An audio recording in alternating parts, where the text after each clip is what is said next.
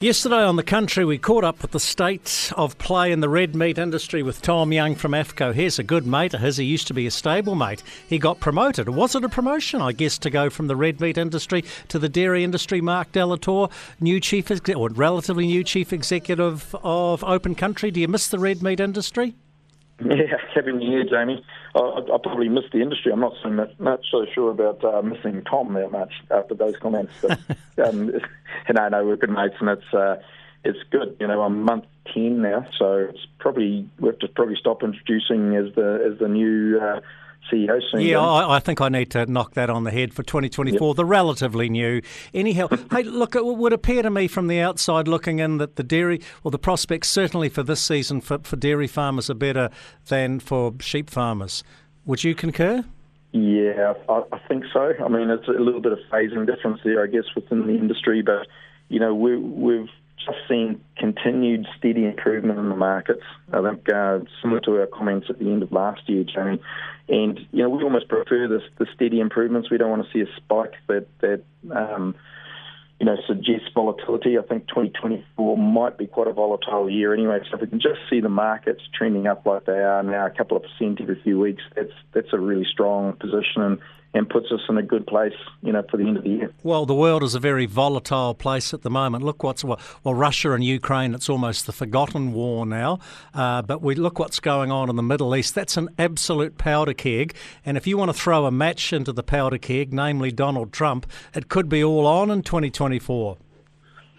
Well, I guess the good news is he'll he'll fix the Russia-Ukraine war in a day, apparently. So that's a that's the good sign. But you know, you're right on the on the Red Sea and the shipping conflict. You know, it's almost a, a back to the future situation, Jamie, on shipping, and that you know you have one pass or one channel that's impacted, like uh, like the canal, and and shipping throughout the world becomes mayhem, empty containers, and and you know getting vessels on time and whatnot. So. Um, we've done pretty well. Things are, are still reasonably stable, but there's a number of freight surcharges in there that, you know, in the in the in the context of thousands of dollars per container that are starting to impact the shipping. So, um, you know, I think it's those things you never you can never foretell what's going to happen, but um, you know, as long as products shipping, as long as customers are buying and prices are going up, we'll we'll make it through. Are the shipping companies rorting the system a bit, just like they did with COVID? You know, I guess shipping is a, is almost the ultimate commodity now, right? So where there's supply and demand, um, that tends to that tends to happen. So I, I probably wouldn't use the word rort, um, but there's certainly uh, elastic in terms of the pricing. So um, I think the uh, I think these these shipping rates are probably here to stay for the next sort of four, five, six months at least and we'll just see how that uh, how that conflict unfolds. How does that affect the dairy industry? Because we know most of our product, or a good portion of it, goes to China and and the and the wider Asian region, but we do send quite a bit, or increasing amounts, I think, to North Africa. So yeah. do we have to go around the, the Cape of Good Hope that, to get there? Yeah, that's right. That's right. So you know, that's added a, um, a, a number of days, obviously, a number of weeks to the transit times to places like. Uh, Algeria and and and, and you know, North African continent, and so um, not only does it slow the cash cycle down.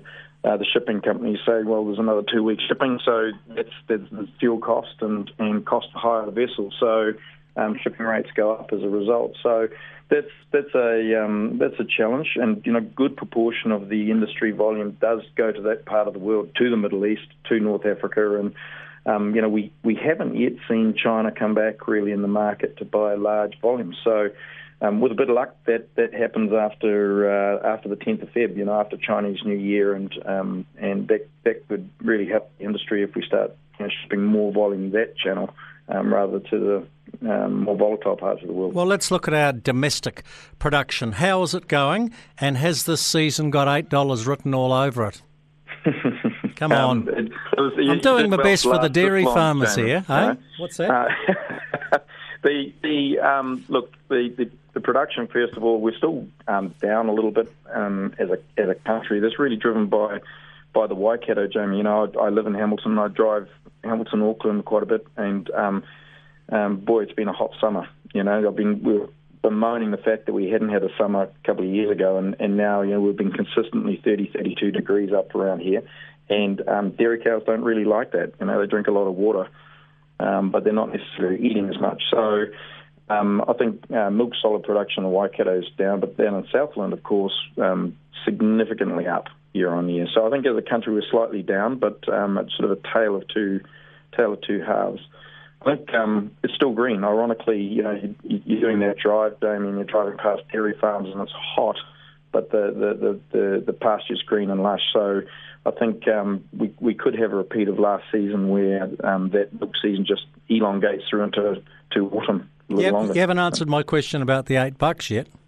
No, I, I was trying not to, Jamie. Look, I think the, I think the uh, all the all the um, you know the market direction and, and what are certainly pointing to the fact that we'll be there sooner um, than we thought. I mean, we we have that number in our in our sights, but i I'm I'm not going to announce it on air or anything like that, Jamie. Just just for the reasons that we talked about. You know, there's uh, conflicts, shipping rates, exchange rates, whatnot. So we're hopeful, um, but you know, I think that's and I think that's where it's definitely going to go. I just we just need to be clear on timing before we announce anything.